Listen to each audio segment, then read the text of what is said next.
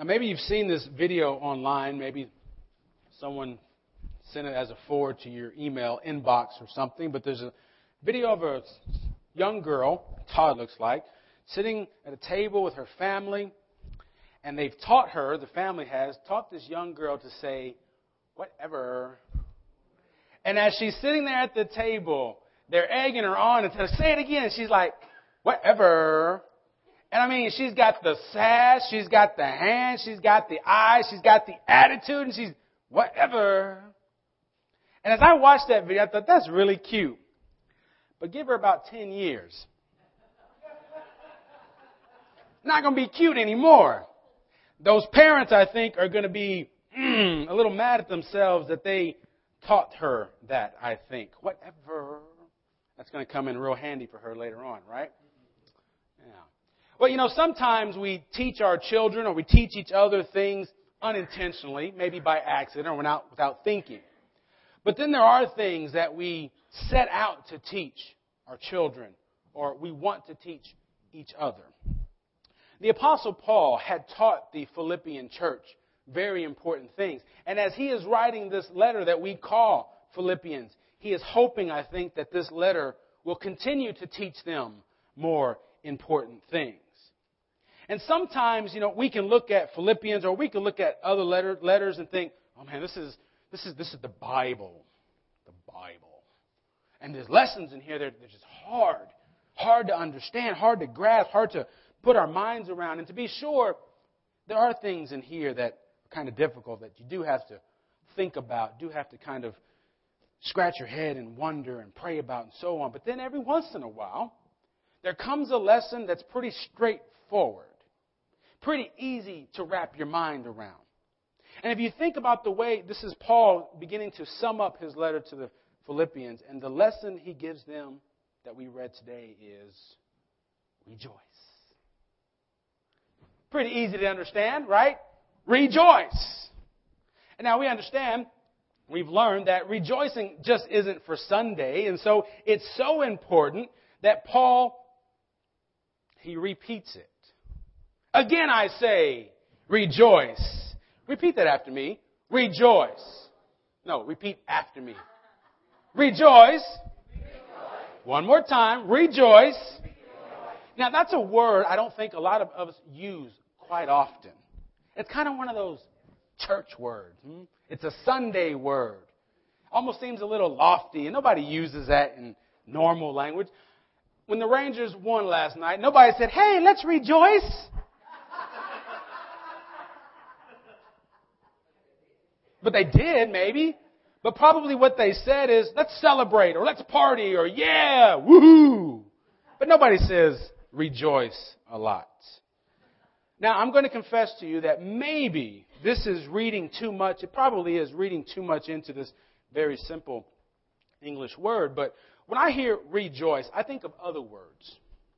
Other words like reuse or redo or regenerate. And when you have that re in front of it, I get the, uh, the impression that there was something that we've done before, and now it's time to re it. Do it again. So if we've reused something, we've already used it once, and now we're going to use it again. If something is regenerated, means it's been generated before, but now we're going to generate it again. If something is repeated, it's been repeated once.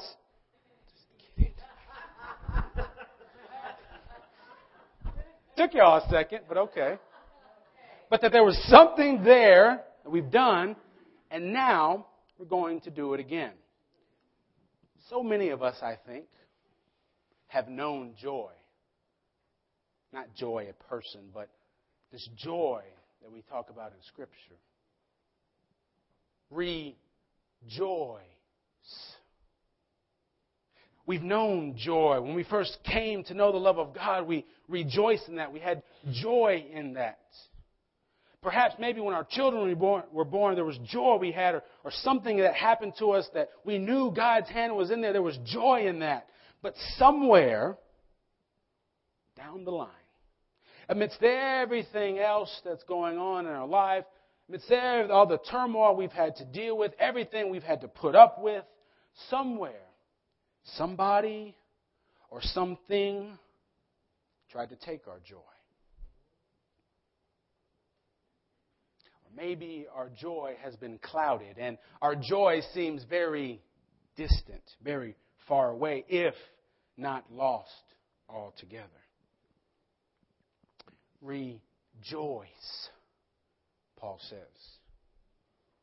Now, I think we can make up a whole list of things that we could say, you know what, Pastor John, I think, boy, it was, it was this moment, or it was this circumstance that took my joy away. We could probably come up with a whole long list of things, but for Paul, Paul seems to be focusing on this idea of worrying, this theme of worry. Now, apparently, in his experience, either with the Philippians or with other people, certainly nobody like us, worry has been a big deal. Maybe.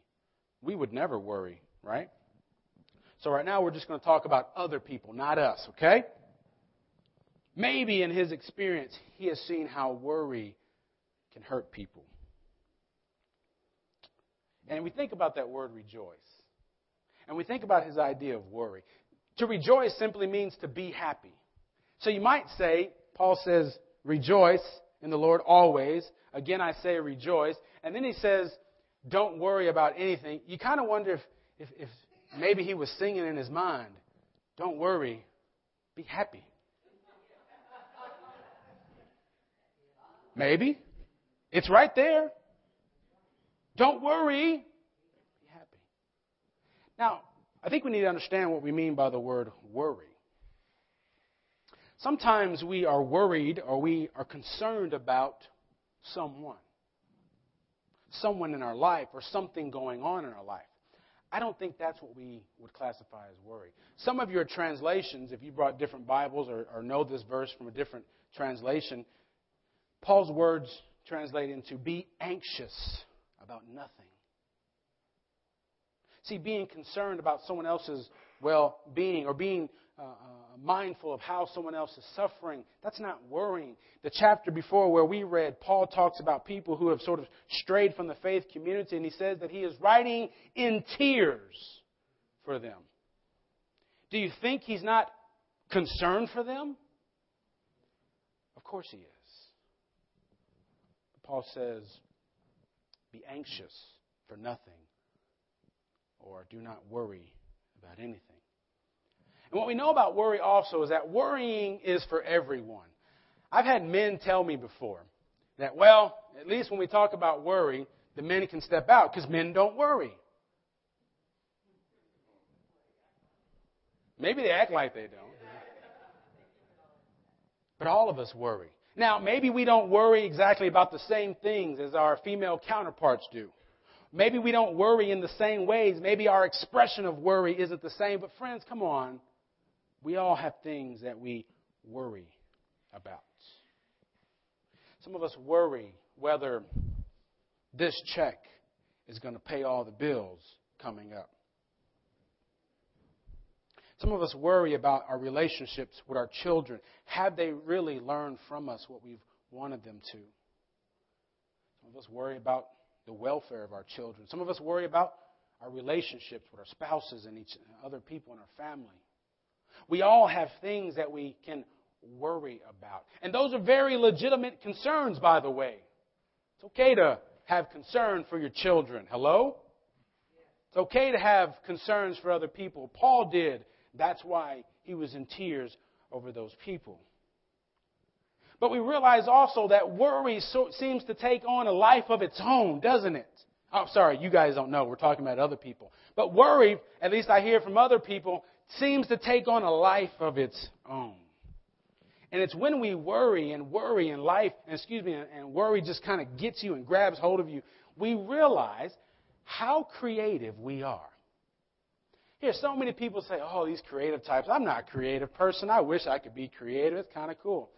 But then worry gets a hold of me. You know what they do?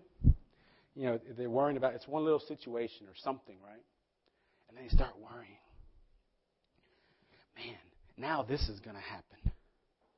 And when that happens, she's going to say this, and he's going to do that, and he's going to want to do this, and then I'm going to have to do this, and then we're going to have to be here. Oh, wait a minute. No, no. now this is going to happen, and now they're going to be upset, and then we're going to have. You start worrying. You find out how creative you are. You should set, you should write this stuff down and try to sell it to a network. Make some money out of it, friends, because it's really good stuff. But it's not doing you any good. Y'all with me? Do not worry about anything, Paul says.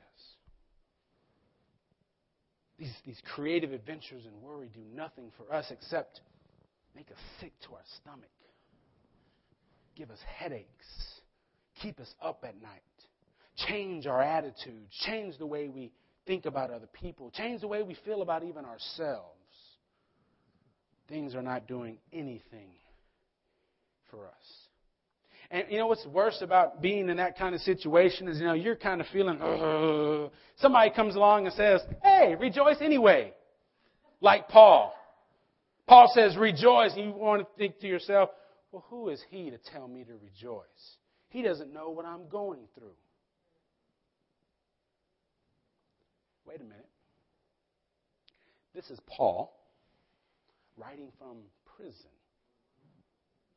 Not some fancy three meals a day prison either. We're talking ancient times prison. Paul has had people turn on him. He has had people reject him. He has had people spit on him, yell at him, kick him, beat him, leave him for dead, want to try to kill him, and yet he still has this nerve to tell us to rejoice.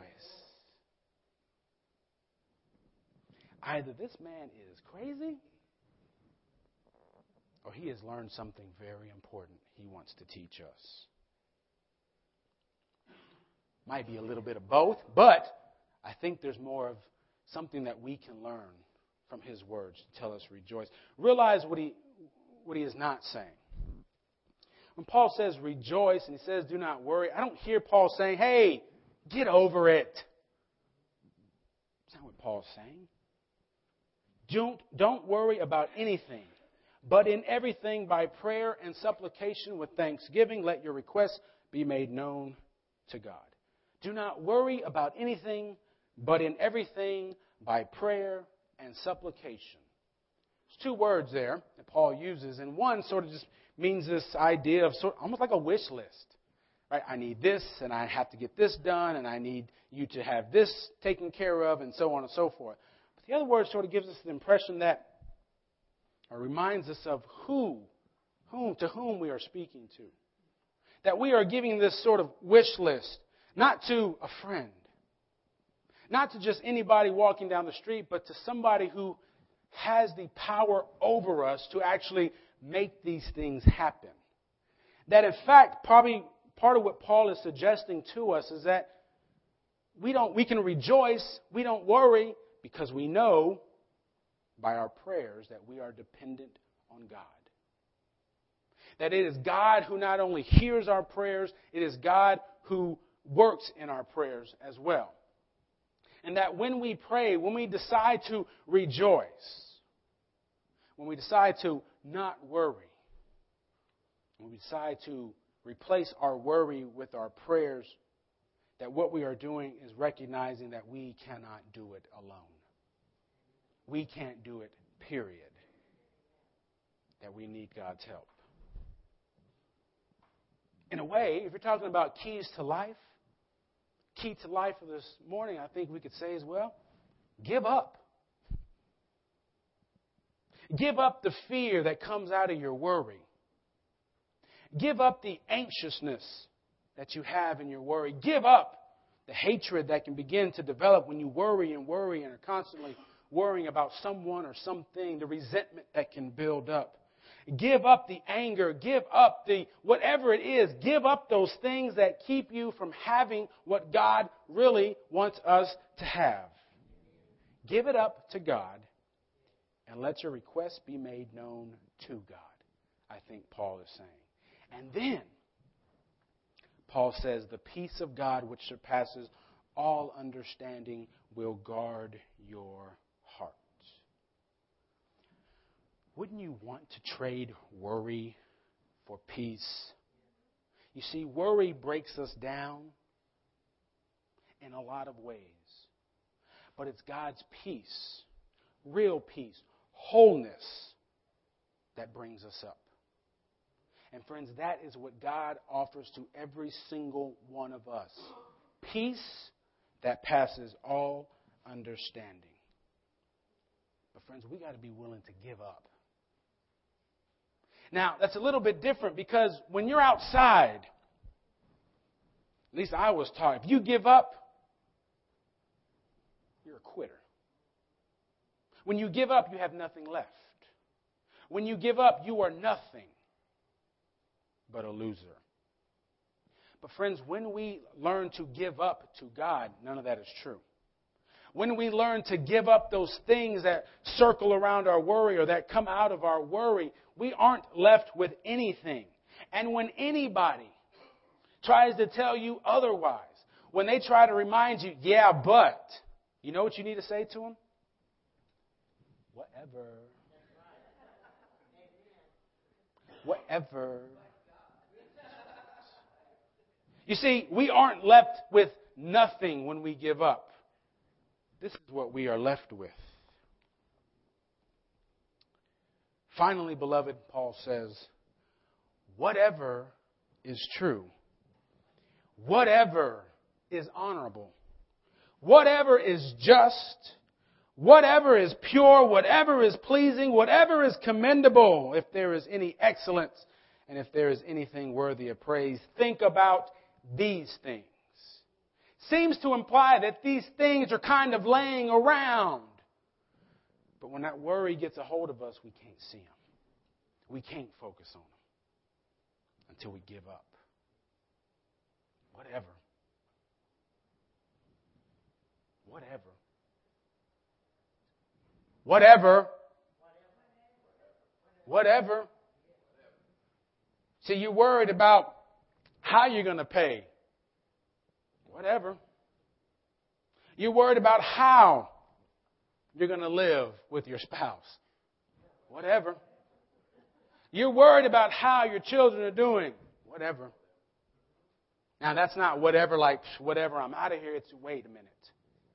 Even in those circumstances and situations when I feel like there's nothing there, there is something true.